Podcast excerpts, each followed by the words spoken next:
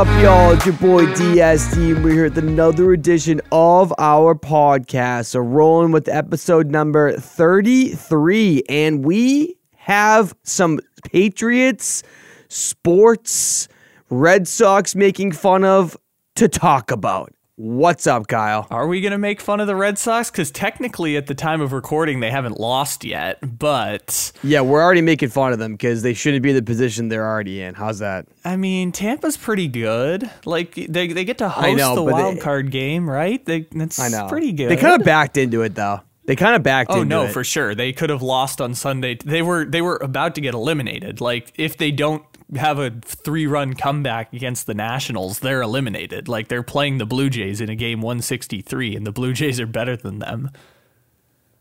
Yeah, I mean, yeah. I'll give you a little thing on the Red Sox. I'm not as big of a Red Sox fan as like my you know other sports because I don't know, it's just baseball. But I'll tell you this: the Red Sox are just like they used to be this like little fighting, a little cute little team. They're like, oh, you know, they they fight through everything. They don't give up. They don't do all this stuff. They the second ownership didn't give them reinforcements, which I agree. Like th- they should have added more people at the deadline, even though Schwarber looks like, like legit one of the best acquisitions off, you know, like from the trade deadline. They just packed it in, and they've been, you know, crying about it for months. And now they're finally pulling it together. And I mean, just in the nick of time, they're in the wild card game. But like, if if you're asking me, the Yankees are way better than the Red Sox, especially Giancarlo Stanton's ripping the freaking cover off the ball. So I don't know.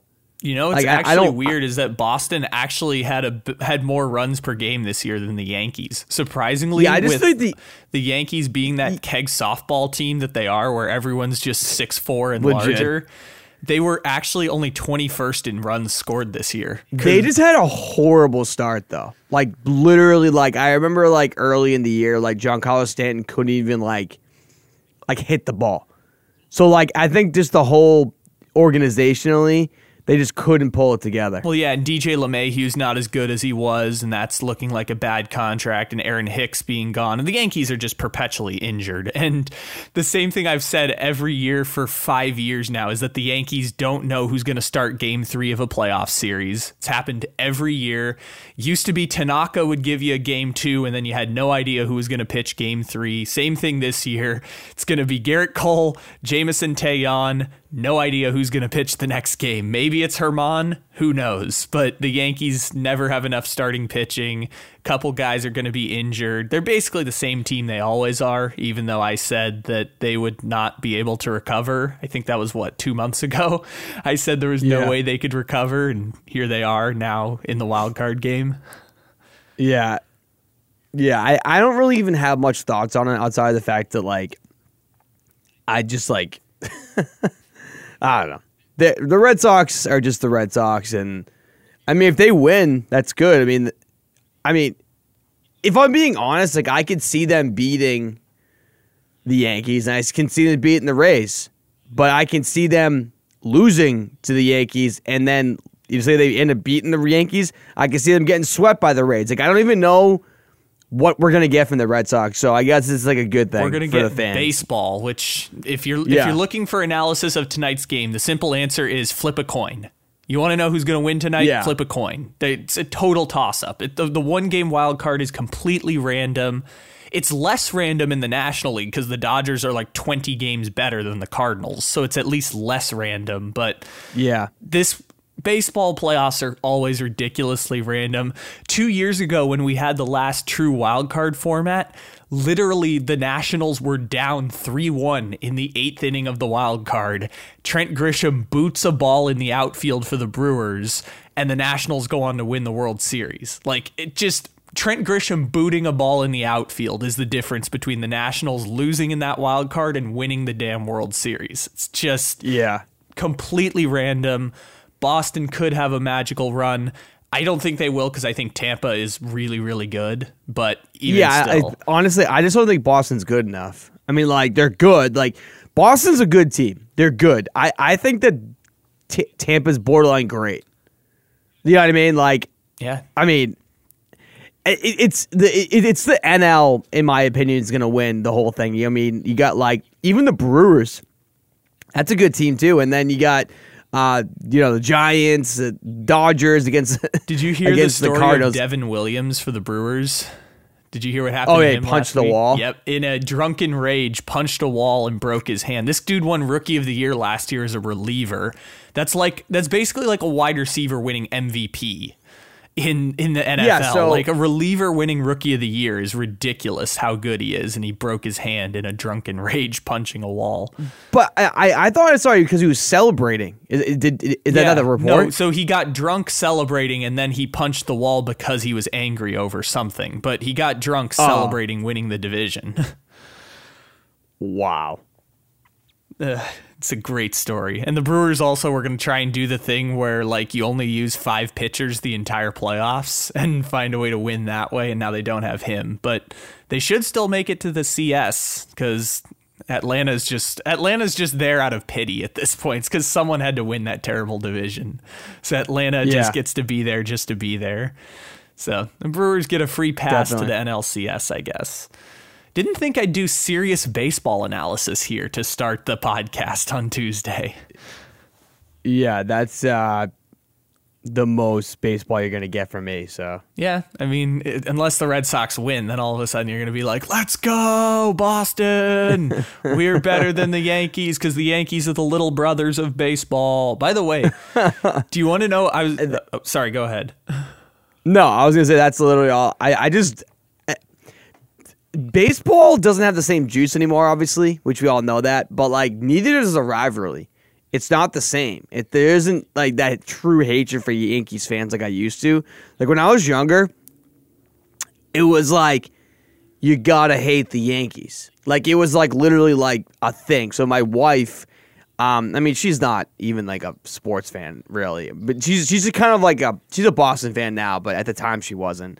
And her mom is like a big Yankees fan, and there was like legit beef like early on, like actually like kind of like. Why am I doing this if you're a Yankees fan? Like it was actually that t- kind of tainted, and then now it's like it doesn't even matter. Like literally haven't even cared. The the like the there's nothing interesting about the Yankees besides the fact they hate they they, they rip the cover off the ball. Yeah, and think about it this way: I am, and I talked about this on Take It Easy. I'm 20 years old. The Yankees, my entire lifetime, have been just like make the playoffs every year, but never do anything after that. My entire life, except for the one year they Yeah. bought a championship and there was no good teams in the American League. The Yankees have been team that loses in the first round of the playoffs every single year. And Boston Yeah. is the evil empire that wins four championships and then immediately sucks the year after. Yeah. Um, pretty funny actually. I this is actually kind of a funny little story here. Remember when the Yankees were playing the the Astros, and I think that it was the fine. It was the uh, uh, conference finals. That um at the I can't remember what year it It was. was, was it the year the Um, Astros won the championship? Because there were two there were two years that the Yankees played the Astros in the CS. It was 2017 and it was 2019. I'm pretty sure it was the year they won because I want to say it was Game Seven or something. yeah, that would like have been that was like the, 2017. 2017 they played Yeah. Game Seven. that was the farthest the Yankees have gone. You know, like since they won a championship, and I was in New York for that. So one of my buddies lives in New York, or one one of my my wife's friends, and then I'm really good friends with her uh, fiance, and we were actually out in the city for that, and we were literally at like a bar or something, and it was like just us four Red Sox fans, and the whole entire place was watching the TV, and uh, Altuve hits the home run, and the whole place you could literally it went. Okay, Altuve was 2019. I know what you're talking about now because that was awesome. That was two years ago. The Altuve. Oh, is that what- it, it, Yeah. Is is that when they is that when they lost the lost to the Dodgers? Maybe. Uh, I'm, I'm, I'm trying to. They, so they lost to the Nationals that year, but the Altuve walk-off homer is exactly what you're talking about. That was Game Six to close out the series. Yeah. Altuve hit Yeah, the walk-off. yeah, yeah. Game Seven was 2017, which you know how that year was the the sign stealing thing with the banging of the trash cans.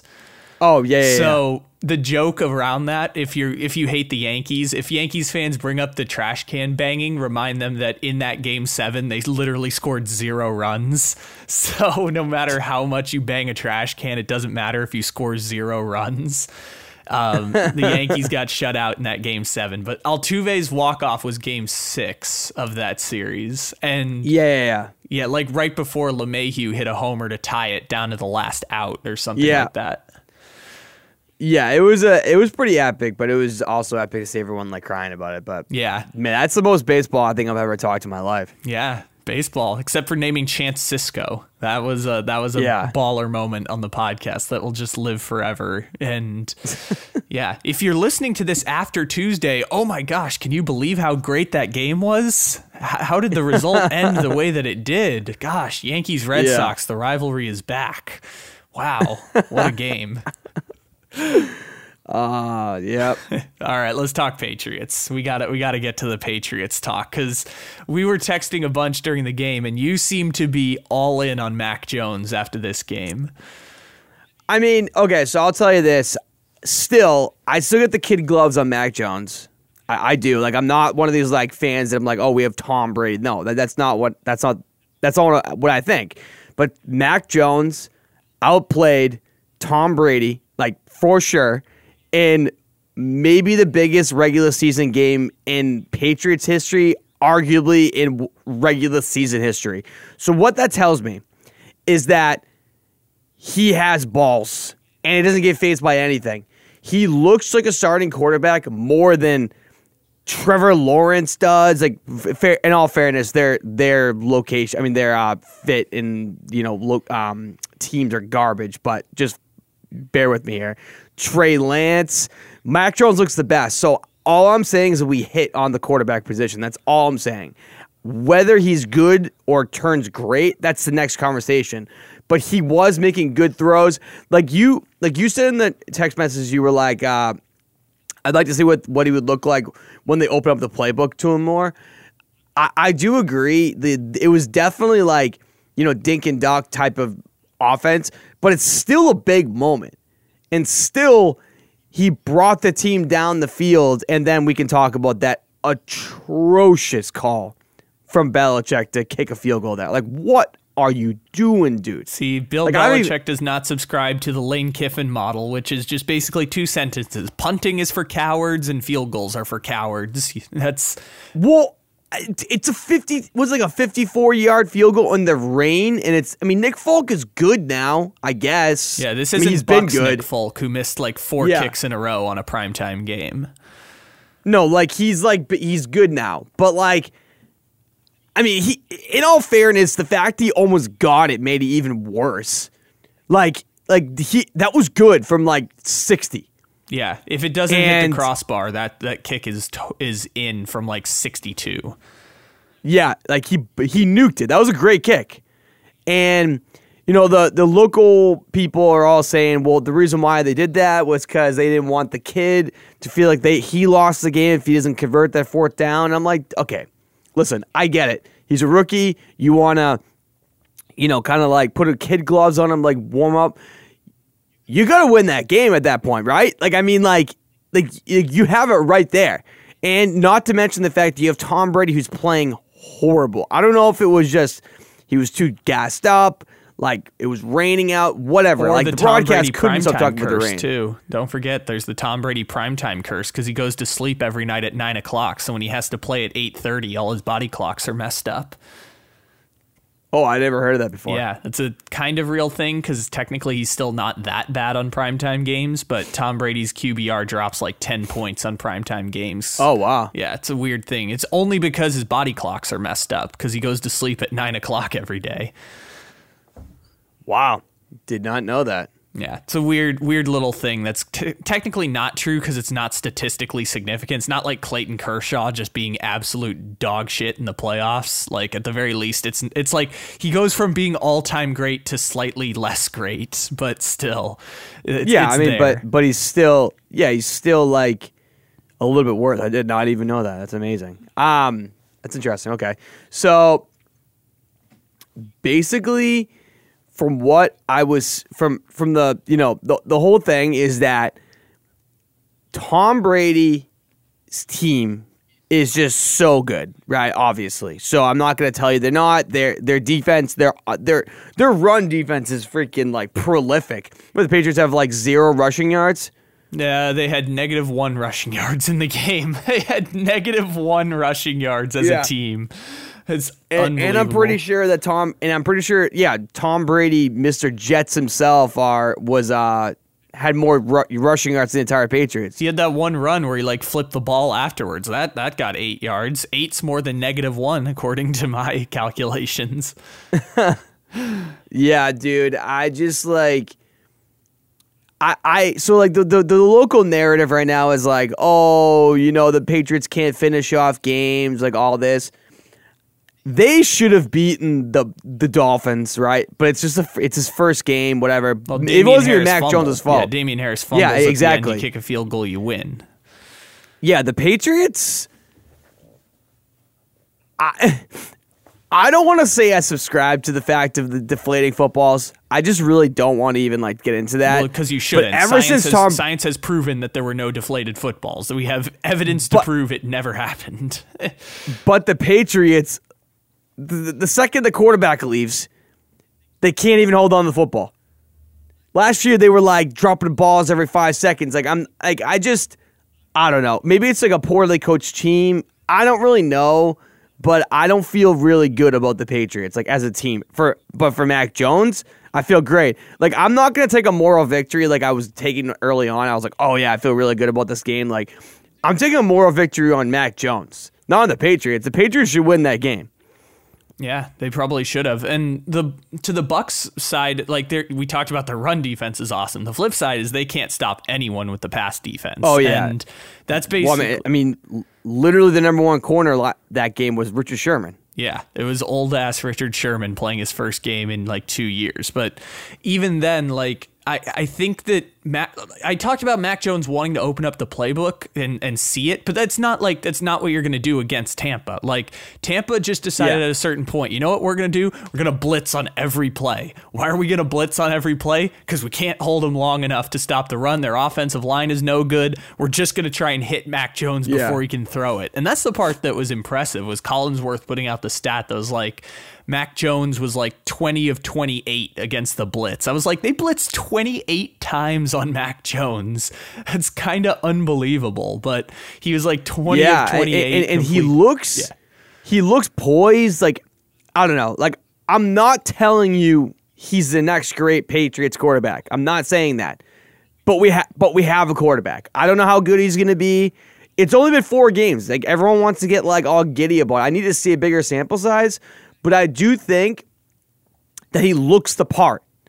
Yeah. he like but he's also like kind of doofy i don't know if you know what i'm saying he's just like i don't know i, I, mean, uh, maybe i'm he's just- nitpicking no, point, I mean but- he. It's just look at him. Just look at him. He looks like he looks like he looks like a U.S. senator. He looks like a vice principal. like no, just look at him. Of course. The, dude just the dude just how Mac Jones looks is silly. he does look exactly like a vice president principal Yes. that's uh, that's insane Yeah, we made a joke about that. He's the vice principal, and the principal is Adrian Peterson. That is 100% how that goes. But um, Mac Jones, Mac Jones is. Mac Jones has done enough to make me realize, okay, he's a starting level quarterback, and after that, he hasn't done much else because he hasn't been asked to do much else. And Yeah. whether that's a product of you know he all he can do is just be accurate, and if you throw it deep down the field, you're gonna get scared like you do with Jameis throwing it deep down the field. But even then, like Mac Jones has done enough so far this year to make me feel like okay. He's not terrible. He's not abjectly like he does not belong as a starter in the NFL. Like Yeah. he he can and- start at least. Whether that makes him Daniel Jones or makes him Ryan Tannehill, who knows? Like uh, the time will tell on that one. But at the very least, he's not Yeah. a bust or like because because he wasn't rated so high coming out of the draft. Like there was a scenario where he could get in there, look like Drew Lock, and be after one year like, okay, we know he's not a starter.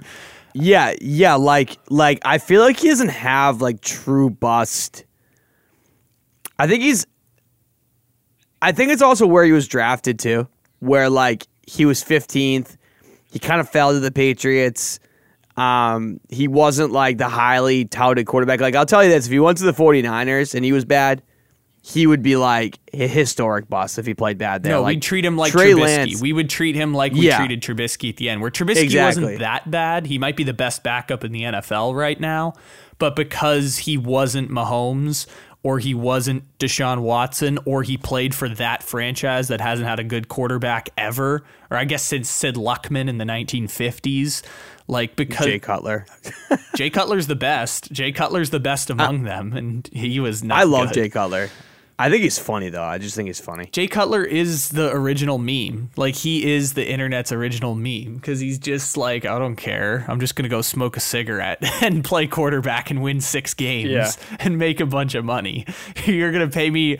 There was a time where Jay Jay Cutler was the highest paid quarterback in the NFL. That was a time right after Joe Flacco got his giant contract. Jay Cutler became the highest paid quarterback in the NFL. And That's a scary. That's a scary sight. yeah, he's just going to smoke his cigarettes and win his six games and steal $11 million from the Dolphins that one season.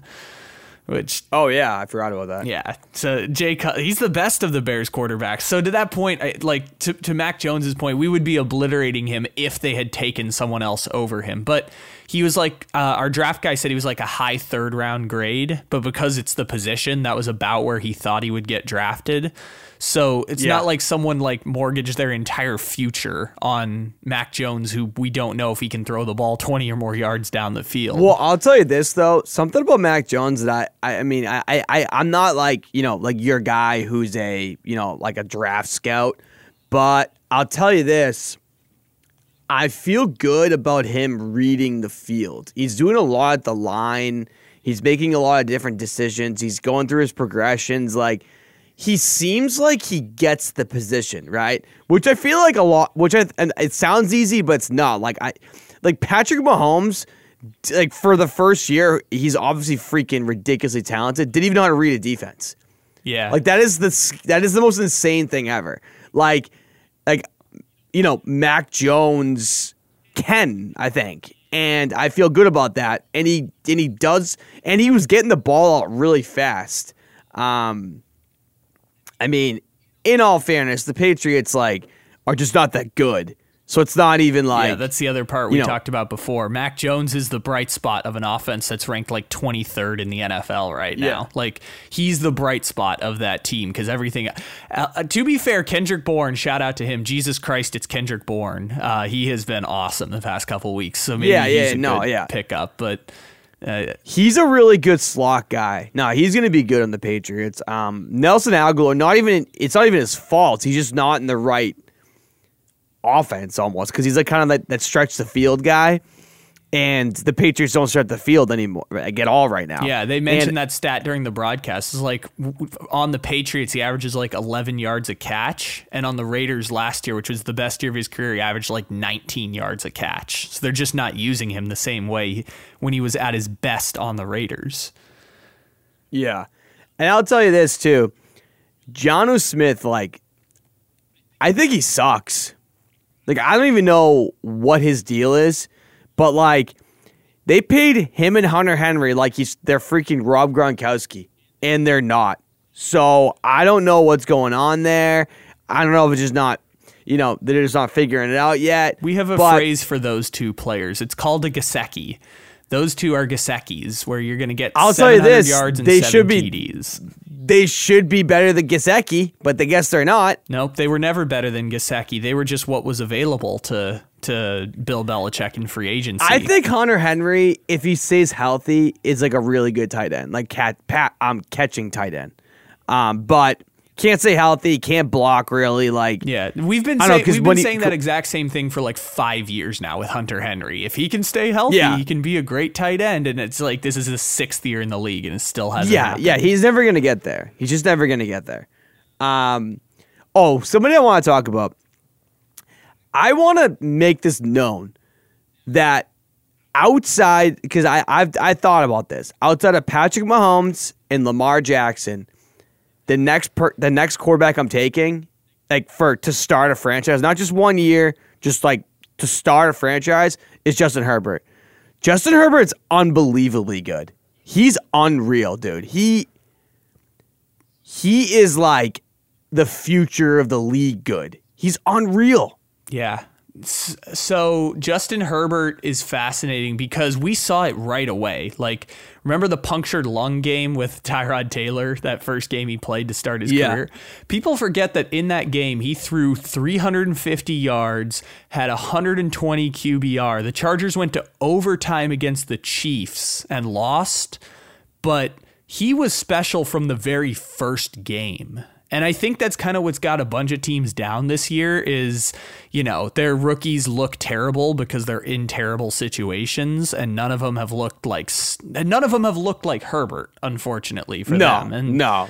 that's the part No, that no, you know gets some people down is they're like, well, I guess we don't like we might have a franchise quarterback, but we don't have a Herbert. We don't have a Kyler Murray. Well, well, i yeah. I mean, but in, in all fairness, like Herbert is like a future face of the league type of good. Like, I mean, Yeah, you know what I mean? And- like, I two quarterbacks were taken ahead of him in the draft. Uh, Tua was taken one pick before him. Like, uh, oh, Tua looks like a disaster, bro. Uh, disaster. think about that. Like Mike Tannenbaum was getting roasted coming out of the draft. He works for ESPN now. He used to be the Jets and Dolphins GM, which tells you all you need Yeah. to know about that. He's like- and Andy eh, Andy said in the this is why he doesn't have a job anymore. He said that he's in the talent business, not the team building business. So he would just get the best players on every position and just didn't even care what them fit. So that's why we knew that he's going to get fired. he was getting roasted before the draft because he said, "You give me all three quarterbacks right now." Because everyone was debating Tua or Burrow. He's like, "Give me all three right now. I'll take Justin Herbert." And everyone was like, "What the hell is he talking about, Justin Herbert?" And look at Justin Herbert now. Like he's,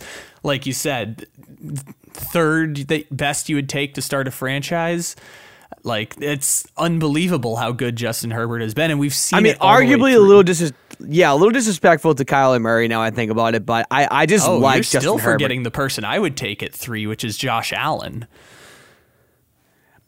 I, I'm just a hater on Josh Allen, I guess. Yeah. Oh, by the way, I'm willing to just admit that that that, that I was a little jumpy a couple weeks ago saying that Sam Darnold's better. I, I didn't really mean to say that. What I was trying to get at is that I just think that Sam Darnold was put in such a bad situation in the Jets, and I was trying to make an example of how they gave Josh Allen to grow all this.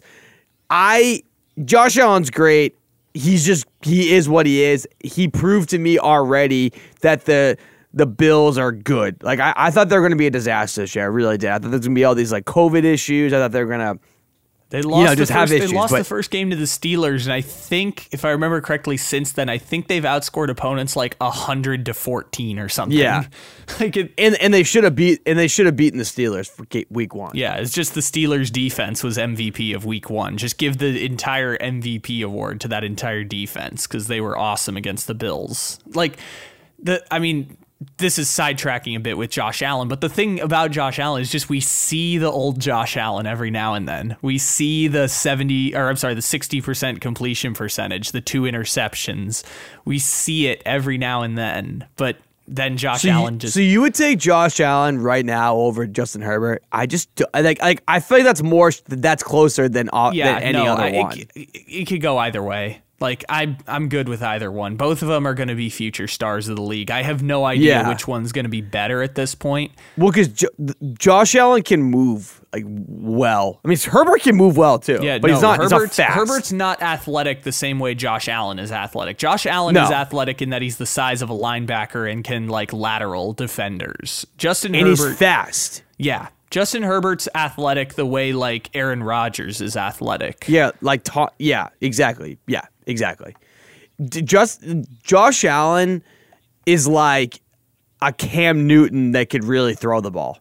Yeah. Josh Allen is Josh Allen is literally baby Mahomes. He's just he can do everything Mahomes can do but just slightly more inaccurate and slightly more turnovers. Like it is bigger. yeah, he can do pretty much everything Mahomes does but slightly worse. That's basically what Man, Josh Kyler Allen. Murray just doesn't get any love, dude. He's like legit an MVP candidate this year. I just like don't know what it is about Kyler Murray. I just don't. it- It's something I don't believe in. I'm like, I, I, I think he's great. I just, I don't know. I, I, I think after last I week don't he know. started to get it, but I think the reason is because we're just watching it. We're like, oh, that's Russell Wilson, and we know we kind of have preconceived notions about Russell Wilson that Russell oh, Wilson Oh, yeah. is Russell Wilson's good, not great. He's like the Drew Brees of his generation. He's, you know, always behind the elite quarterbacks, but always really good. Never wins an MVP. I'll tell you this. So that Cardinals team is a freaking wagon, though. Yeah, they're better than I thought they were. Like, I think after last week, I think after beating the Rams, I think everyone's kind of looking at Arizona like, okay, now we we believe in them. The fact they've beaten the Rams, who we all thought like universally agree are really good. The fact that they like curb stomped yeah. the Rams, they were like, okay, now that, yeah, that just felt it. like a that felt like a um what's it called a uh, letdown game for the Rams after beating the Bucs. Classic um, look ahead game, I guess, because they yeah. they got a uh, Thursday night against the Seahawks finally we have a good Thursday night football game this week. Rams at the Seahawks. That division is so dumb, dude. It's crazy. All of them could make the playoffs still because they could all yeah. beat each other up and still make the playoffs in the NFC. Because think about it, NFC South. Just the Bucs are going to make it. NFC East, just the Cowboys are going to make it. NFC North, just the Viking. I'm just the Packers are going to make it. So someone's got to get those yeah. other wild card spots. Could be all yeah, of the it, NFC West. It's teams. crazy.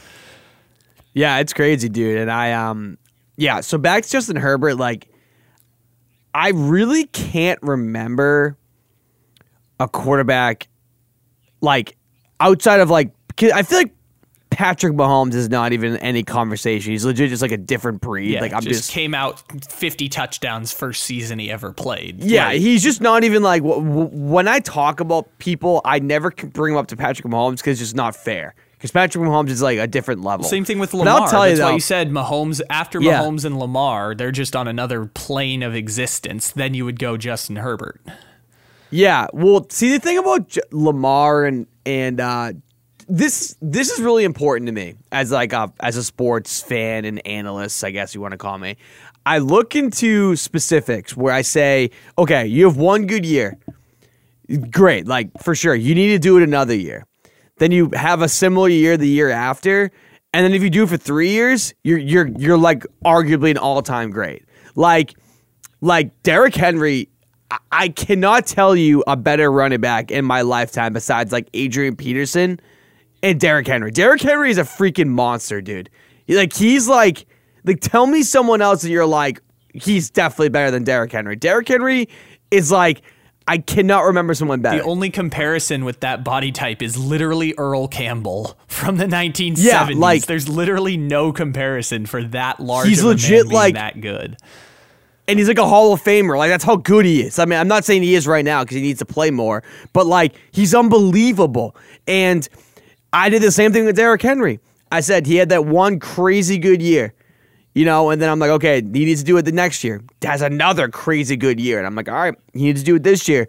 He's been a freaking monster, even though the Titans stink. But it's like, okay, Derrick Henry's a different level. Um, Josh Allen, I needed the same thing. I was like, I need to see it this year, and I'm just going to completely concede to any type of like, you know, arguments with Josh Allen. Yeah, I've said the same thing. I'm like a small sample size right now with Josh Allen, which is why he's in like that second tier of quarterbacks with Russell Wilson and Kyler and Dak Prescott. Like just because yeah. we haven't seen enough to make him, you know, anything more than baby Mahomes, which I guess is just a tier yeah. below Mahomes. Yeah, I mean tier tier one is definitely. uh I mean, you know, obviously like Aaron Rodgers and those guys, but like they're just not even like in my thought process with like who I want to start a team with. You know what yeah, I mean? Because they're just Rodgers is old, Deshaun Watson, yeah, no like, one knows what to do with him. Russell Wilson's older. Deshaun Watson is just like a freaking gem, just sitting on the corner, just like staying healthy. Yeah, Deshaun Watson. If De- that's the other, if you take all the, I mean, I don't want to trivialize it, but if you take all of the legal ramifications away, Deshaun Watson's probably three in terms of who you would start a franchise after Mahomes yeah. and Lamar. Like, if you take all that away, but e- even still, yeah. like wherever you put Brady on that list too. Like obviously he's 44. I maybe you do start a franchise with Tom Brady. He's got 10 good years left. Um, yeah, um, he's gonna retire Russell Wilson, isn't he? He's retired Drew Brees. He's retired Peyton Manning. He's retired Aaron Rodgers. He's gonna retire Russell Wilson now. I've got a feeling. I, I just, yeah, I just wouldn't like. I just, I thought Tom Brady was gonna retire like ten years ago. So I just like don't even. I don't even. He's also in a different type of like unicorn thing. I'm like, bro, You do you. You go win with the freaking. I don't know what's the worst franchise in football now. Um, the Jets. Go to the Jets and win in the Jets, and then you'll be like, you'll be like, freaking. They're gonna change the NFL to Tom Brady league. Yeah, then no, they're not. The, Tom, you give Tom Brady a bad team, he's done. The, the first time you give him a bad team, I was watching that game against uh, the Patriots. I was just amazed how much protection he gets. Like, there's just n- Oh, yeah. nobody's even whiffing him in the pocket. It's Oh, yeah. unbelievable how much time he has to sit back there and throw. And Can I give you a? Can I give you an opinion on Mike Evans? yeah, I mean, I don't see why not. I think Mike Evans is soft, dude. I I don't like he doesn't fight for balls. I would rather like dude, I think Mike Evans is a is is just soft. Like look at this dude. Antonio Brown goes in there and takes away all of his reps. I know he was catching some balls, but like you know, Chris Godwin's been non-existent, but we can Chris talk Godwin, about that to be fair, day. Chris Godwin's had double digit fantasy points every single week this year. which is shocking. Yeah, it's just- Which- I feel like I feel like he's had like one catch that was like a billion yards. Yeah, and he, it's just because he gets like these little ten yard plays every now and then. Like the push off one against the Cowboys is like the only memory we have of Chris Godwin this year. But he just gets like these little plays, like one after the other, over and over. Yeah. Um, Anyways, Mike But yeah. Evans, you were saying. yeah, like Mike Evans is a good player. Like I'm not gonna tell you he's not. He's had a thousand yards, I think, every year since he's been in the league. I just like I don't know, I don't think he like he just doesn't give me that like type of like elite elite. Everyone wants him to be like, oh, he's the, one of the best receivers in football. Like I just don't get that from him. Do you feel that way? So the joke I always used to make with Mike Evans is that he's wide receiver seven in fantasy football, and every year because he was playing with all those Jameis teams for a while, yeah. so he always felt like he's just going to be wide receiver seven in fantasy, like he's just Keenan Allen but taller, basically was what Mike Evans was, and he I Yeah. think he was like the the seven pick in the draft, I think. So he's one of these dudes that's just like a super freak talent, kind of like Amari Cooper, who was picked like third in the draft, or OBJ.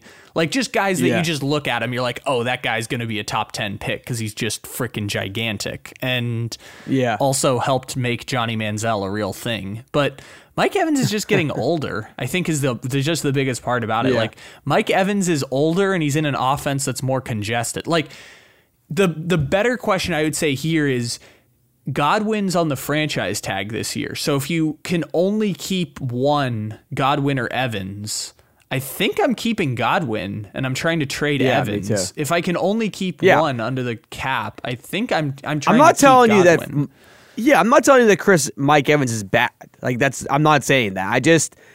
I don't know. I mean that. Yeah. That, I mean Yeah, that. he's, he's soft. That offense is soft. Yeah. Yeah. He just gives me that soft vibe. I don't know. So here's the stats on Godwin this year. So first game against the Cowboys, nine catches, 105 yards, and a touchdown. Uh, next week against the Falcons, four catches, 62 yards, one touchdown. Week against the Rams, six catches, 74 yards, which was kind of weird. That was the game I thought he played bad, but he had six catches for 74 yards. And then last week against the Patriots, three catches, 55 yards. So, yeah, progressively he's gotten worse after the first couple games because he's uh, Yeah. I'm. It's it's more. It's more yards than I.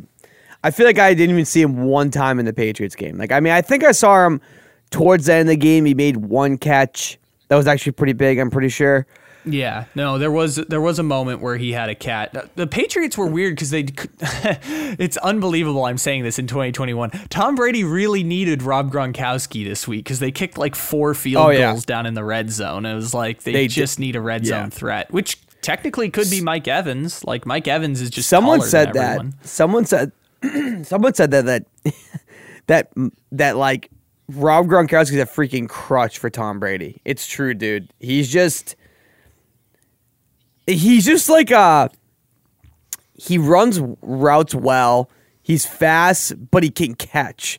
Like I don't I feel like I've I do not ever remember Gronk dropping balls. I mean like can you remember any of that? Gronk. Like I can't remember specifically it's the other joke- tight ends doing that. no, that. the joke I remember with Gronk is just that he like it has lug nuts falling out of him, but he's still going to find a way to make a catch because even when he's not open, he's open. And yeah, I mean.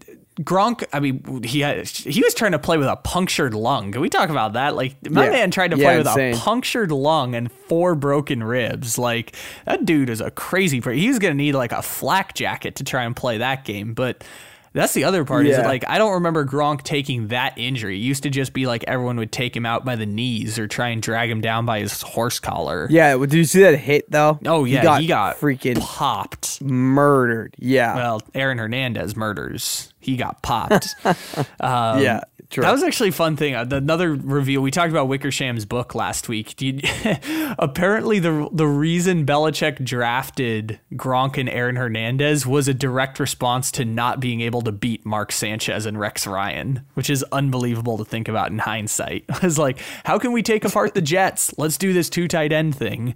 And and then and then it turns into you know freaking David and Goliath, uh, t- two Goliaths. Yeah, just gigantic human beings catching footballs for the New England Patriots, and now Gronk catches footballs for the Buccaneers. And I think I think he was the leading touchdown receiver up until last week. I think Cooper Kupp passed him, but he was for three weeks the leading touchdown catcher in the NFL, which is just stupid. All of it's stupid. Just like Oh, yeah. Michael Michael Lombardi just tweeted. He said, according to two Jacksonville sources, there are many closed door meetings happening over the last two days in football offices, and none of them have to do anything with the Titans. Stay tuned. This might get ugly. Okay, let's talk about Urban Meyer because Yeah. this this story was excellent over the weekend. Um, have you ever watched Brooklyn Nine Nine? No. Okay, so there's this joke in the show. I mean, I've I've only seen parts. Like this is just a famous clip from the show where the guy. Actually, here's a better reference. You've seen Anchorman, right?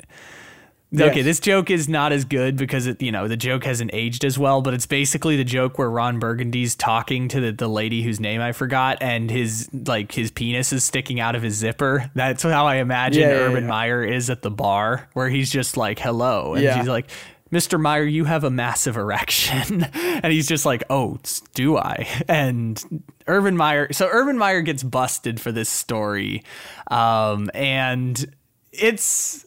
It's like Urban Meyer just being sad and showing up to an Ohio restaurant, which I thought was a Jacksonville bar at, at the beginning. I thought he was in a sad Jacksonville Oh, me too. bar and I was like, this is this is the most storied Ohio State coach of like the last 50 years.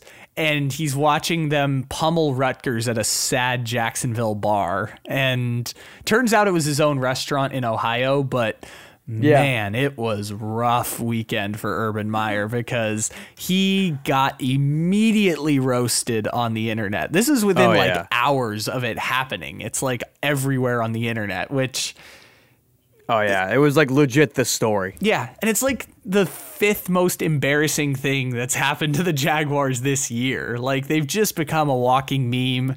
It's almost I really wish that mid-season Hard Knocks had gone to Jacksonville so we just could have gotten everyone being angry and upset. They haven't won a game yet this year. They probably should have beat the Bengals, but they didn't. And now Urban Meyer is embarrassing the franchise a great deal. Yeah, Urban Meyer.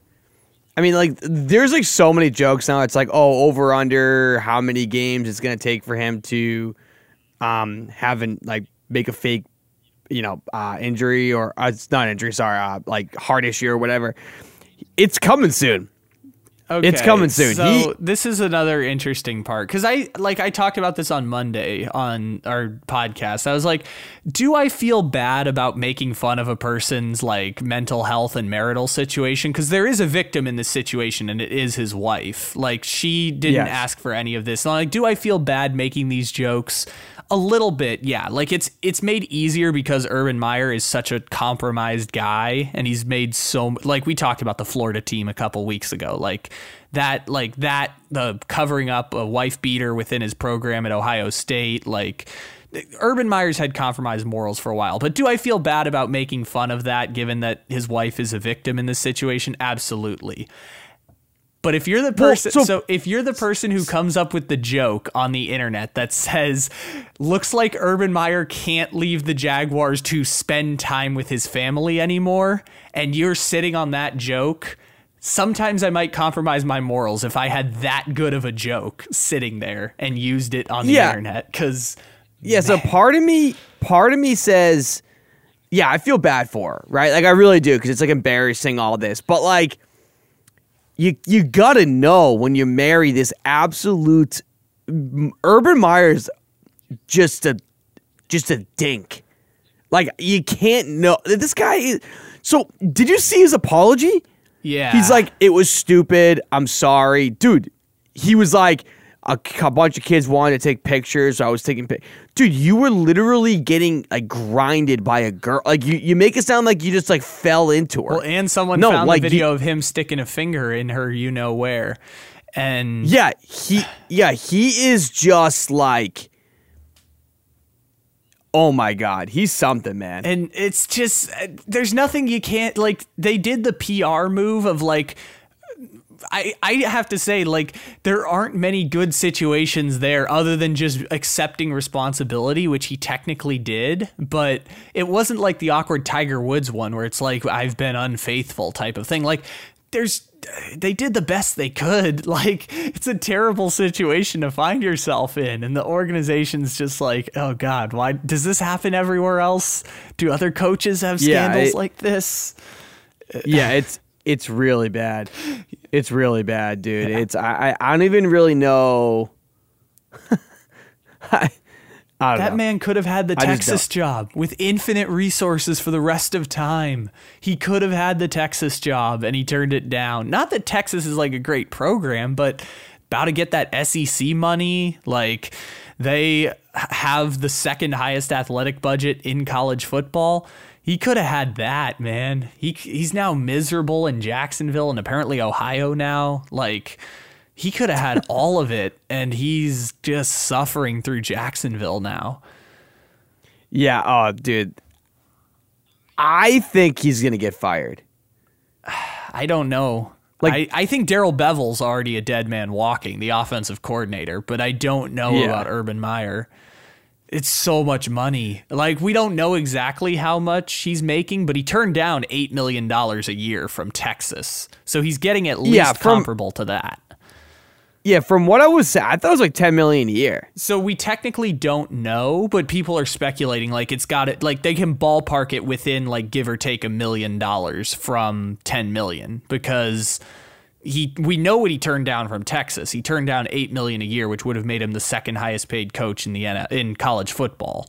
Um, I think Matt Rhule's making about 8 million with the Panthers and he's like the fourth highest paid coach or something. So Urban Meyer's like right up there with Gruden in terms of like that level of a contract. It's going to be so much money for the Jaguars to buy him out that I don't know what they do at this point. But to to in the full spirit of journalistic transparency here on this gas bag show, um, we don't know how much Urban Meyer is technically making.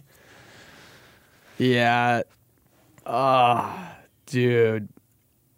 I just I don't even know what to do with that team because like you got Trevor Lawrence who's like basically like the Tim Tebow of our generation, just dealing with freaking Urban Meyer. But he's Like, I don't- actually I don't good. Like we see how No, good yeah. Trevor Lawrence actually like even No, in failure. Even in failure, we still see the gifts for Trevor Lawrence. It's just Yeah, the yeah, team yeah. is awful. And here's the thing. So they traded Jalen Ramsey and basically said we're gonna bottom out. We're gonna do the Brown style rebuild. We're gonna have five first round picks in three years. And from those first round picks, all they have is Trevor Lawrence. Because they drafted CJ Henderson, that was a bust. He's already on the Panthers now. K'Lavon Chaisson, that's a bust. He's gone now. They drafted Trevor Lawrence, they drafted Travis Etienne, who's gone for the season. Like they've got literally nothing to show for their rebuild other than Trevor Lawrence. And that team's still like on their way to going one in sixteen this year. Yeah, dude. Yeah. It's rough out here in Jacksonville. Yeah, I, I, I just don't even know like Yeah. Yeah. Yeah, I, I just don't even I, I just don't even know. Like, you know what I mean? It just it's just crazy. Yeah, it's all gone for Jacksonville. By the way, speaking of terrible teams from the AFC South, and that could mean any of the AFC South teams. But uh, Yeah, yeah. I was like kind of wondering who you're talking who am about. I talking there. about here? Terrible teams from the AFC South. Could be the Colts. Could Every be the one of them's Titans. bad. Could be the Jaguars. No, this time it's That's the that's the worst division of football, right? Oh, by a, by a huge amount. Because at least in the NFC East, the Cowboys are good now. Like Washington's mediocre, Giants suck, Eagles are actively losing. Like at least the Cowboys are good now. In the AFC South, someone's Yeah. going to win that division just by getting like eight. Well, Bro, even even if you get another team, if you get if, if you take out the Cowboys and put in another team, they're still better than that that that wretched division. Yeah. That that, that division's so bad. I've been making the joke for years. The AFC South just exists to get the four seed and lose a game on ESPN on the wild card. Because there was this weird joke that the Texans. Man, you got a lot of jokes. You got a lot of jokes. So that one is built in because the Texans made the playoffs four years in a row, and every single year they played the wild card game on ESPN that ESPN pays six hundred million dollars for. Every single year oh, they kept playing on ESPN. And it was always like Brock Osweiler or Brian Hoyer, and then eventually it got to be Deshaun Watson, but they would just always lose on ESPN because ESPN always got the Texans as their playoff game. And then last year it happened to the Titans, where the Titans were the ESPN playoff game, number four seed, smacked by the Baltimore Ravens. Then one year was like the Colts and the Texans played on ESPN. So the, the AFC South is always the four seed. They're going to lose on ESPN. That's how it works every single year. And this year's just a perfect example of that because the Titans are going to win that division. Everyone else in the division is just straight ass cheeks. The Titans are mediocre, but they're still going to win the division because everyone else in that division is terrible. Yeah. Yeah. It, it's it yeah, that it's just it's something. So It's the person I did want to talk about is Davis Mills because uh, let's let's read this stat of the day, courtesy of just looking up box scores on the internet. Davis Mills finished the first half of that game against Buffalo with one of three passing for seven yards. I'm sorry, for three yards. One of sorry, Yeah. I messed those up backwards. Let's reset here. One of seven passing, so he had a 14% completion percentage, three yards, three interceptions, zero QBR. The first quarterback to record a zero QBR in a full half of football since Nathan Peterman. Oh no. First time that has happened that you have a zero QBR in an entire half of football since not the Nathan Peterman five interception game. Peterman did it twice. He did it again to kick off the season the year after they drafted Josh Allen in 2018. He, he started the first game of the season and threw three interceptions in the first half. And they went to Josh Allen immediately after that. So Peterman's done it twice. Davis Mills has now done it once. It's the first time that anyone has had a zero QBR and a half since then. So that Texans team, though, in all fairness, is so bad. You were saying it before Oh. I did. I said, like, well, look, Tyrod Taylor makes them a little bit better. They're not as bad as we thought because we assumed they would Yeah. be the first pick in the draft. Nah, they are bad, man. It's going to be a long three months for the Texans. Oh my god. Yeah, no. Tyrod Taylor was like actually like honestly, there's never I'm trying to think outside of Ryan Fitzpatrick, he might be the best bridge quarterback in history. Yeah. He legit just like will just win you some games, lose you some, make your make you a little entertaining. Give him just enough and then talent. just like He'll break a 17 year playoff drought, but only with the help of Andy Dalton completing a fourth and 20. Yeah. Yeah, but he can make the playoffs. He'll make it interesting. He'll but you'll still get a good um you'll still you, you'll you'll still go um get a good, you know, draft spot. Like all this dude. Like it's all It's actually one of my it's all one of my all-time worst takes I think was last year saying that if the Chargers start Tyrod Taylor the entire season, they'll win 10 games. If they sit Herbert the entire season and just play Tyrod Taylor, they can win 10 games. And yeah, Justin Herbert just keeps getting better and better and they should have started Justin Herbert in week 1. And it was just Yeah, I mean it, it was it was really unfortunate. It was really unfortunate for Tyrod Taylor, but like they should have started Tyrod. I'm Justin Herbert from day one. So it was like no matter what happened. But it was really unfortunate because like if they just didn't start, if they just started Tyrod um, Justin Herbert right off the jump, he wouldn't have had a puncture lung probably. Yeah.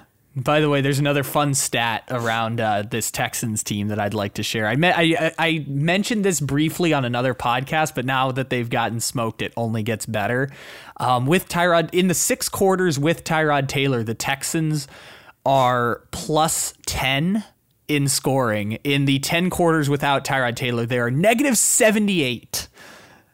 They are plus 10 with Wow. Tyrod Taylor in six quarters. They are negative 78 points uh, without Tyrod Taylor on the field. It's unbelievable how terrible Wait, that team crazy. is. Yeah, it's ridiculous. They have been outscored by a touchdown a quarter for 10 consecutive quarters. That's unbelievable. They've been outscored by a touchdown in every quarter for 10 consecutive quarters. Bro, that is insane actually. I'm like trying to like wrap my head around that. That's insane. Yeah, it's so bad. I don't know what Tyrod Taylor. I think it might just be playing the Jaguars. Like they just he just got to play the Jaguars the first week of the season, but I I don't know if they'll win a game the rest of the season. And I don't want to say that because I don't want to break my perfect streak of saying last year after the Jaguars won week one that they wouldn't win a game the rest of the season. And I was right. They didn't win a game the rest of the season.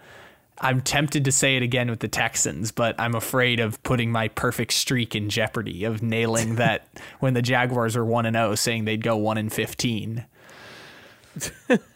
but I don't think the Texans are going to win another game the rest of the year. Like it's so bad in Houston Yeah, the fact they won one game is shocking. cuz it's against the only team worse than them and it's in their own freaking division. Yeah. Oh my god, they're so bad. Oh my god, Holy the crap. AFC South is so bad. The Colts are bad too. the Colts are so bad. I don't know. That window closed so fast. They were going to be the next dynasty of the NFL, and Andrew Luck retired. It's that that window closed so quick for the Colts. Ugh, it hurts. Yeah, I, I just don't even know what to think about the Colts, to be honest. Like it's like part of me it's like, oh, they're trash. But then other part of me like, well, they have Carson Wentz who's also trash. You know, it's So actually I, funny. I don't know. You know what? The, so QBR is a stat that I mention a bunch because it's just a it's, it's just a better way. It's like basically like PER in the NBA or like WAR in baseball. So QBR, the average QBR in the NFL is 91. And I told you that about Mac Jones. Like Mac Jones had a 101 QBR, which was slightly, you know, it's a good bit above average. Like I think Aaron Rodgers averages like 107 for his career or something like that. So Yeah, like like like re- really quick. The reason why I, I'm really impressed by that with Mac Jones is because it's how big of a game it was. Like I don't really even care if he played well, just the fact that like he showed up. He I mean, I, I do care that he played well, but you know what I'm saying. You know what I'm saying. Yeah. The point so the the league average is 91. Carson Wentz's QBR is 91 and it comes from two games where he was in the 120s in QBR and two games where he was in the 50s and 60s. So two awful games, two terrible games averages out to literally being the league average for Carson Wentz. I don't know That's what he is though. I guess. I I guess that's where Carson Wentz is at this point is just being Jimmy Garoppolo but with with way more injuries and every time you snap you're afraid that something's going to go wrong. Like Yeah, he yeah, he's gonna have a starting gig anywhere he goes. I mean, well, I'm on open like like open places and like basically you and I did that thing with Jimmy Garoppolo, like, oh, what teams would he start on? I bet you the um bet you the Steelers would love Car- to have him right now. dude, the Steelers.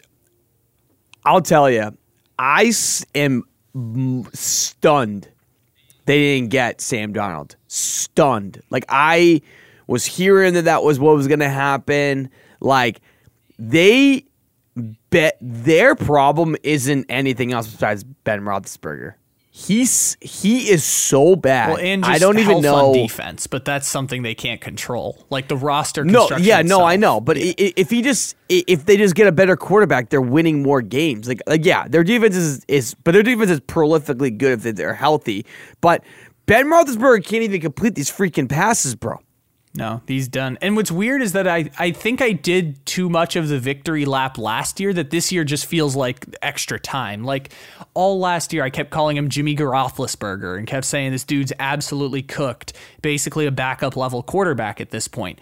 And now everyone else is saying it. I'm like, well, I guess now it's just obvious then. Like it, it, I was saying that last. Like, what were we not seeing last year? Was it just that they were 11 and 0 because they were going 11 and 0 with a system, and the system was working? Yeah.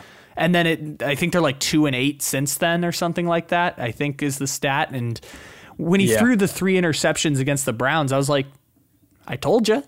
I I was so right. And now at this point, it's just like, oh, you. What I thought we all realized he was cooked. The Steelers didn't do anything. They didn't even try and get like a Mariota or something. Like it's just Dwayne Haskins and Mason Rudolph. I think Mason Rudolph is technically second on the depth chart still. And Yeah, it's like this. Yeah, like you, I'm petrified. you did- you- I'm petrified to watch Mason Rudolph because I remember how he looked when they had a great offensive line. How's he going to look when they have no offensive line? I'm scared of how Yeah. bad Mason Rudolph is going to look. yeah. Mason Rudolph, we know what he is. He's not good, but we don't really know. I mean, we know what Dwayne Haskins is, but we don't really know. Like, he's still has an opportunity to do so. I, um, I want to touch on this really quick. Something that was really interesting to me was that um, if you look at because you said you said like earlier in the show you were like oh the Bills are probably the best backup quarterback in the NFL, Mitchell Trubisky. I bet that Trubisky gets another starting job somewhere else. Um, maybe not this next year or even the year after, but like he did the did, did like the Ryan Tannehill model. Yeah, we have a term for Um, this. I think it's called bridge watering. Is where a Yeah. fringe level starter goes and backs up for a good team and then convinces some dumb franchise to give him a big contract. Does it mean you're going to be a starter in the NFL? No, you're not good enough to be a starter in the NFL. It, But I think means he's I going to think get a lot the of money. Bears' problem is Matt Nagy. and Ryan Pace. But yeah, I agree. Yeah, but like like like M- Mitchell Trubisky is obviously not good. Like a third number three overall pick. Like he's not that good. But Matt Nagy is a problem at this point. Like I don't even know how he's a coach. Like I, I liked him early on. I really thought he was good. And but then like the fact that that team won like won like twelve games, like that that defense was like historically good. Yeah. Yeah, I, And, th- and that, was still the, had uh, a good year. Like Trubisky made the Pro Bowl that year as like a Pro Bowl alternate, and like Yeah. that was the year that you looked and you're like, oh, Trubisky actually has something. there. Fun fact: going into his third year, Mitchell Trubisky was the betting favorite to win the MVP because everyone kept betting Trubisky's going to take a leap. Trubisky's going to take a leap. Take a leap. And Vegas was like, we can get some money from some poor suckers willing to bet that Mitchell Trubisky is going to be the MVP of the NFL. Jeez, And that's actually insane. yeah, and then in two years it didn't happen because he's Mitchell. He just he just wasn't that guy. Like tw- it's like Jared Goff syndrome. If you give him a good offensive line, you give him a couple weapons, a good defense, you can mask a lot of the problems. And Mitchell Trubisky was just kind of that. And so, yeah, the, I think it just got to a point where it felt like a, a, a toxic relationship where the, where Trubisky kept coming back, and the Bears were like, "Nah, we don't want this anymore." Um, I think they're at that place with Nagy now, where I, I, I think it's just apathy at this point. If it's apathy, that means the fan base has given up on Nagy. Maybe the players have given up on Nagy. I don't know yet, but I don't think there's any way he can survive this year. Like this is this is the end game for Nagy. I don't know if he gets fired until like the December January, like the very end Yeah, of the or- season. But I Yeah, or he just makes it through the season. They get fired in the offseason. Like he just doesn't make it. Yeah. There's no way. He, there's no way he's the coach for next year. Yeah, I don't. I don't think he can survive this. I, I don't think at this point he's got anything left to stand on, other than like we're gonna develop Justin Fields, but he won't even play Justin Fields without being forced to. So I don't think I don't think he's got anything left to stand on. I think I think Pace is probably gonna get fired too. If this season goes poorly enough, they'll just clear house. But I would have done that last year. I would, I would have like, why does making the playoffs mean you can't fire a coach? Like the,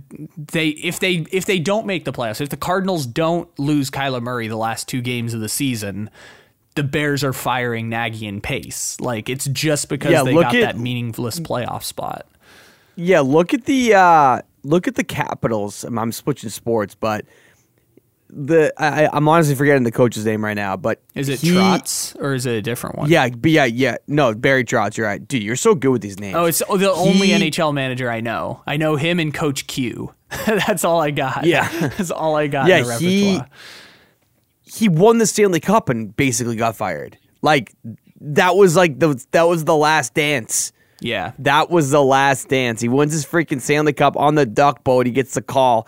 I mean, I don't. I'm, I feel like at this point they didn't really like, you know, fire him, fire him. They're No, basically his con- right, so it was the last year of his contract, and they were like, "We're not going to extend you." And he kind of got done dirty because it was done so late that the only job left available was the Islanders, and he he did all right with that. Like he's been to back to back conference finals with the Islanders, but. He didn't really get like he could have had any job he wanted, and because they waited so long, he was like, "Well, the only job left if I want to coach now is the Islanders." Yeah, That baseball Yeah. baseball example the same way. Um, I talked about uh, the Trent Grisham booted ball earlier on in the show. If Trent Grisham doesn't boot that ball, Davey Martinez is fired as as Nationals manager because he was such a bad manager. He still is a bad manager, I attest. But because he won a World Series, he's just got protection now because he managed a bullpen for like bullpen four well. or five years. Yeah, Yeah, remember Jane? what Was it Jane Farrell? John Farrell? What was John? Farrell, yeah, the the former Red Sox guy, right? Yeah, yeah. He was a horrible coach, but wins this wins the World Series in like the first second he gets here, and then he just gets protection. Yeah, that was. I think that was the rare coach trade. I think he was the. I think he was the Blue Jays manager, and then he got like traded to the Red Sox or something. I, I remember something weird Yeah. like that. But yeah, Yeah, and I'm pretty sure it was after. The, I think he was the first coach after Bobby Valentine. yeah. I'm no, pretty he sure. was because he won the World Series Yeah. in 2013, like right after replacing Bobby Valentine, and Yeah. then he and then they fired him for Cora, and then Cora won the championship in his first year. Which is Cora's a good coach, though. Cora's, Cora's yeah, a good no, coach. Cora's though, a for sure. really good manager. That's why they brought him back after the suspension. They're like, we're not going to do better than him. We'll we'll absorb the PR hit. We'll we'll we'll bring Cora Yeah, back. no, he's he's a great coach. Great. yeah. It's not like the Yankees who want to fire Aaron Boone at this point. Like he's pretty good. But even to that think about the NBA. I after the Bucks won the championship, my ass would have fired Budenholzer. I would have said, bro, Budenholzer is a bad coach. Yeah, he is. said- he just got a three-year extension because they won the championship. I'd fire Budenholzer That- after last year, even though they won the championship. I still would have yeah, fired his what ass. are they doing with that, dude? Like, you just forgot that all this freaking he's dude, he sucks. It's Giannis's coach, though. It's Giannis's coach, and Giannis is going to keep him around because, of course, he won a championship. He's going to get an extension. They just won the championship. Davey Martinez. it. Giannis, but Giannis also loved Jason Kidd. Remember that? Yeah, that one was weird. I think that was just because Jason Kidd was there for so long, and Giannis is loyal to the people who show him care. Kidd was the person who tried to make him a point guard, which was a good idea, but Giannis never developed the outside shot to make him a threat. And I like, I don't know why we're still retreading Jason Kidd. Like, I thought the whole point was like after Kidd left, Giannis got significantly better. But I guess they people were like, well, he developed Giannis, so you know we might as well bring in, we might as well hire Jason Kidd to do that for Luka. I don't know. It's just because it's just, dude. These players, all they care about is having coaches that played in the NBA because they like want to be able to talk shop with them. That's what Kyrie said. They had these like he's like, oh, I want a guy that can, you know, went in there and had did battle and I, he knows what it's like to, you know, be, be with his teammates. Blah blah. Yeah, you blah, don't want blah, the blah. leadership coach unless the coach is bringing something so innovative schematically. You don't want the leadership coach if you're a player. You just want a coach who can be one of the guys. That's what makes Tyronn Lue such a good coach. It, does he have anything interesting schematically? No, it's the most boring offense ever, but he's relatable. And players will go to bat for him every single time. All those old Cavs players, all those Los Angeles Clippers players, they will go to bat for Tyronn Lue because he's relatable. And He's, he's literally just one of their homies. yeah, unless you're Nick Nurse and you're doing like weird, kooky, innovative shit. like if and if and even Nick Nurse, like he didn't play in the NBA, but he seems down to earth. Like Nick Nurse seems kind of fun. Yeah. Like even then, you kind of want a relatable coach, which is why I'm again surprised we keep retreading Jason Kidd. Jason Kidd seems like the angry dude who just hates the world and hates everyone in it. yeah. Yeah. uh, it's such a weird situation. So, what you got for the final thoughts here today, my man? Coming up here on the end of time here on the DSD pod. Check out Cam's work, by the way. Daily Sports Dosage. Instagram's back up, so you can check that out as well. Instagram, uh, TikTok, Yeah. YouTube, Snapchat, all that cool stuff. Whoa, burp! Wow. Uh, I, Snuck up on yeah, you. wow. Uh, yeah, Cam, what you got on the final thought? I'm gonna try and recover from that real quick. Ugh. Yeah. Uh, honestly, don't really have much. Um, I, I was originally, ha- I really had something like in, you know, just on my piece of paper that I actually ended up just like talking about during the convers during the podcast. I wanted to talk. We we, we did it in two seconds. I thought that we were gonna not talk about the Red Sox, and we we did. So I was gonna give them a, a two minutes of fame, but. Honestly, don't really have much. I, I think I Uh, could drop two words into the conversation and, and we'd have something here. Steve Belichick. Oh, okay. Yeah, we could do a second one with Steve Belichick. So, Steve Belichick is the weirdest guy in the history of existence. So, I'll take as my final thought. So, for people who don't know what I'm talking about, Steve Belichick once, uh, once the cameras were on him on Sunday Night Football, he was like licking his lips, making weird faces. Like, I don't know what was happening there. He's like possessed, I think. But he did it like multiple So- times, which was weird. Like Yeah. they just kept panning to I kept thinking they were just replaying the same video over and over. Nah, it was him every single time doing the same weird things with his mouth. He was focus focused. Yeah. I I mean, people kept saying he was on drugs, which that would be more, that would make a better explanation. This doesn't make any sense what he's doing. Like, isn't this why coaches Yeah. hold the play sheet up? It's not to protect their mouth, it's just so they don't become memes like Steve Belichick.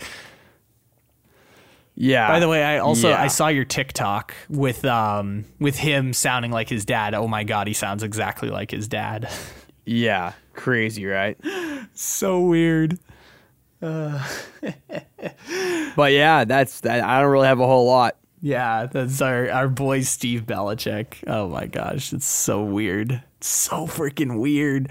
Um, so you mentioned baseball a second ago. Before I get to my final thought, forty-year-old Adam Wainwright is starting a wild card game on Wednesday. What, Yeah, that is what is happening? It's Wainwright and Scherzer. They're combined 77 years old between the two of them. And they're starting a winner go home wild card game. Does, doesn't make any Yeah. sense. Like Scherzer's going to win Cy Young. Like he's still really good. But if you would have told me that was a matchup like a decade ago in the World Series, I think it was. Did the Cardinals? No, the Cardinals didn't play the Tigers in any of those years. But you could have told me they played in the World Series 10 years ago. I would have believed you that they were starting Yeah, against it's actually other. insane. It's so dumb, so unbelievable. So, for my final thought this week, I'm I'm a little upset we didn't get to this on the podcast today. So we got two thi- or two things that we can talk about here. Um, one is Hunter Renfrow because I'm so glad that the world, not the Hunter Renfroe on the Red Sox, the Hunter Renfrow for the Las Vegas Raiders. Because Yeah. I'm so glad the world discovered the college football gift of Hunter Renfrow because he What's that? so Hunter Renfrow used to play with Deshaun Watson and Trevor Lawrence and Kelly Bryant at Clemson. And his Yeah. the first introduction we had to Hunter Renfrow, first time we learned about Hunter Renfrow, 2016 national championship, he catches the touchdown with 1 second left in the game to beat Alabama for Clemson. And everyone's like, look at this little white guy, Hunter Renfrow, making amazing touchdown catch. And then he takes off his helmet. My man is Yeah, yeah. 20 years old, looks like he's 40. And my man look already has a receding hairline. This was five years ago. Five years ago, my man had a receding hairline and looked like he was a 40 year old man. And he was a freshman. So he played at Clemson every single big game. It would be like Hunter Renfrow is still at Clemson. Huh, he's still at Clemson. He was a four year starter, five years at Clemson because he redshirted his first year. My man was there for so long that by the end of his time at Clemson, when they won the nat- the second national championship, people just kept making jokes.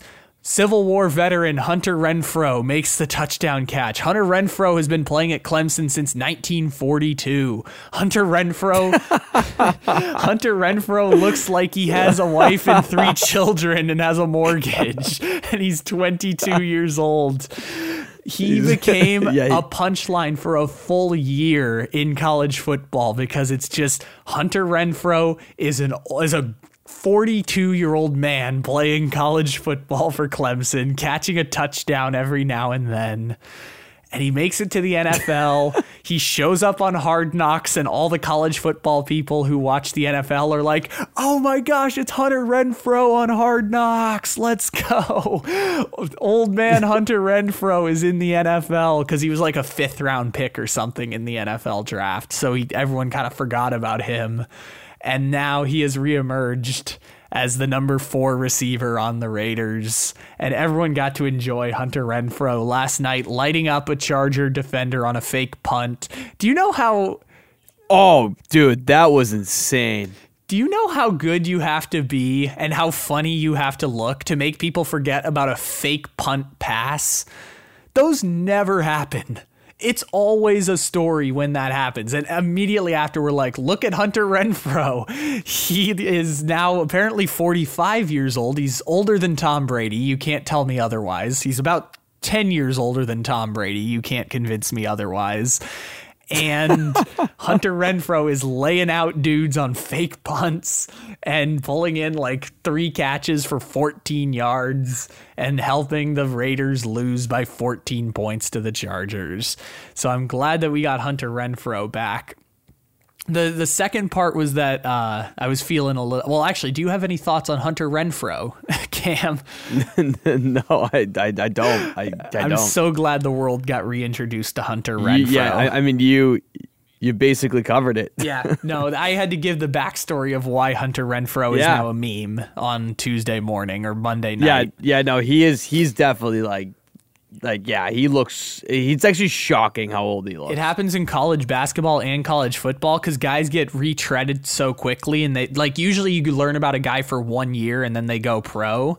So when you have the guy who's there for like four years and you kind of known his name since he was a freshman, they kind of just become the meme. Like they're never gonna leave school. Like they're like the seventh year Like, seniors. yeah, yeah. The guy that I remember all the time was uh, Peyton Siva, and uh, Yep. Peyton Siva was one of them. Uh, and then uh, remember- Aaron Craft. Aaron Craft, that's a good one. Remember um, in college basketball, Luke Maye, the guy who made that like Yeah. shot for North Carolina to go to the Final Yeah. Four? He was still at North Carolina last year. He just graduated Oh. last year. And he That's actually yeah he made that shot like back in 2017. He just graduated last year from North Carolina. He was still So he's playing not gonna. there. He, so he's not going pro, obviously. No, definitely not. But he was there for a long ass time. And we learned about him because he made that magical buzzer beater in the Elite Eight. And we are like, oh, Luke Maye, congratulations. And he was still there four years later. And so he's one of those guys. Um, it happened with one of those Georgia running backs. I think it was like Sony Michel, where he was like there forever. We're like, oh, Sony Michel's still at Georgia. Huh. Who would have thought? it happens. A few, a Yeah, it, it doesn't usually happen in football as much, just because of how short the the year um their li- um like what their career expectancy is. Yeah, and in in college football, at least, like there's no one and done, so people are there for multiple years. It's just college basketball because everyone gets tread out. You have to learn new people every year. When you see the same face over and over again, it's kind of funny when it pops up. There was a center for Purdue that was like seven foot one that like transferred to BYU last year. His name's like Matt Haarms. I just said he looks like Drago from Rocky, but he kept showing up every single year. I'm like, oh look, it's Drago. He still plays for Purdue, and then he showed up at BYU for his last year. But he's another one of those guys. Um, it's, it's like the random name game where you just name random players Yeah. or just people you remember being in college forever. yeah, It's a fun game. Okay. it is a fun. Game. The game. second part I had, and I'll, I'll make this one a little quicker, is sure. I was feeling a little down going into this weekend. Like college football was kind of boring on sat on Saturday, and I spent too Yeah, much time it watching. definitely was. Yeah, I spent way too much time watching college football. I, my spirits got uplifted a bit because I didn't realize how much I missed the Falcons chaos game in my life. I needed that good Falcons chaos game. You know, 35-30, Heinicke's throwing Hail Marys and Terry McLaurin's finding them in midair. Like I just Oh, I just yeah. missed a good Falcons chaos game. And I was texting you about this cuz I'm like if Washington comes back and covers the spread on this, which was looking like they were going to kick a field goal to win the game, which would have pushed. I'm like you're learning why I hate but also love Falcons and Lions games in the gambling world. Oh yeah. It's because Dude, do you know what the worst part about it is? Is so I ended up ta- so so I took the Titans and then I texted you being like, oh, that I don't want to take them anymore because I didn't know they were injured. But I'll tell you this, I swear on anything, I actually bet the Jets. I knew they were going to cover. I didn't think they were going to win. bet the Jets straight up. I actually bet on them. I, I, I knew that they were going to cover. I didn't think they were going to win. I really didn't. But I just, dude, the the Titans are so bad. They're so overrated. It's not even funny. And I and I knew that Zach Wilson was going to have a pretty big day. Um, he he showed some flashes. We didn't really talk about him at all, Yeah. but he he definitely he he popped a little bit. That 60 yard touchdown to Corey Davis felt like something Mahomes does, where he's just rolling to the right, flings it 50, 60 yards. it was a it's great touchdown. pass too. Perfect. Yeah. No, it's it's like you see the flashes, less flashes than Trevor Lawrence, but you still see oh, the Oh, yeah. flashes every now and then with You- Zach you- Wilson. You saw with Justin Fields too. That you see flashes with all these guys. The only one that we haven't really seen much from is Trey Lance. But even he played the second half against the Seahawks, and his numbers were super inflated because there was if one of his touchdowns. He had a seventy-five yard touchdown. Oh, yeah. it's just the worst blown coverage I've ever seen. it was the yeah busted coverage, and he found. I mean, like he, Yeah. yeah. he deserves credit for Yeah, that. but he got it. He had like but- 120 QBR. I'm like, that doesn't count. He was like nine for 18, 170 yards, two touchdowns. I'm like, half those yards and half your touchdowns were on a blown coverage by Sidney Jones. He didn't even throw a good pass. Like Deebo had to stop running, catch it, and still was 15 yards ahead of the closest defender. Just one of the worst Yeah. blown coverages I've ever seen by the Seahawks. yeah, it was bad. But yeah, Trey Lance even then has some of the flaw. Like we're gonna get to watch him against the Cardinals this week apparently because Jimmy G's not looking good to play. So Yeah, we'll see. yeah, Trey Lance. I mean, so far he hasn't looked objectively terrible, which makes him the best rookie quarterback, I guess. By not looking Yeah. completely awful, it makes you the best rookie quarterback. yeah. I'm. I, will tell you though, Zach Wilson's really talented. So I'm, I'll, we'll, we'll we'll see what happens there. Yeah, I think all of them just need better teams and they'll look pretty good. I, I don't think any of them are not NFL quarterbacks. I th- No, well, that's why. That's why the. That's why I personally. That's why I think that. uh um, Mac Jones looks the best, just because his team is probably the best out of the, the young, like yeah, the, out, of the, young four, out of the non Trey Lance category. Yeah, yeah, yeah, yeah. Tr- well, well, yeah, but Trey Lance has got a weird situation. Yeah, Trey Lance It's plays kinda- for a team that's built ready to win now, which is weird. yeah, Usually they don't get that yeah. quarterback. Yeah. I, mi- Yeah, I missed the Falcons chaos game. Like the Falcons played weird games to start the year, but none of them were the Falcons chaos game where both teams score in the 30s. You're scoring touchdowns when you should have just gone out of bounds and kicked a field goal because that would have saved time. They're throwing Hail Marys. Like, some are getting completed, some are not getting completed. I, the one that the one that Taylor Heinicke threw up to uh, McLaurin was just like It unbelievable. was so bad. just like it was so bad. By just the threw it right to him. Falcons defense. It was so bad. McCla- Yeah. Heinicke literally just looked like Fitzpatrick. Like it was like I couldn't tell the difference. it's like wait, this is what Fitzpatrick just does against bad defenses. It's just it's just anyone can do it. It'll yeah, he threw he threw it up to him and just was just like yeah, that that was funny. yeah, that was the funny. the classic Falcons chaos game. So they might win, they might lose, but it's going to be chaos. And I missed it. I missed it in the ten o'clock window, going down your home stretch on red zone with a Falcons game with both teams in the thirties, and weird stuff starts happening.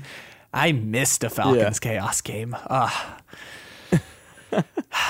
Yeah, I, lo- I love Ugh. have a great day, everybody. We'll talk to you later on. The Yankees are probably going to win. it. Bye.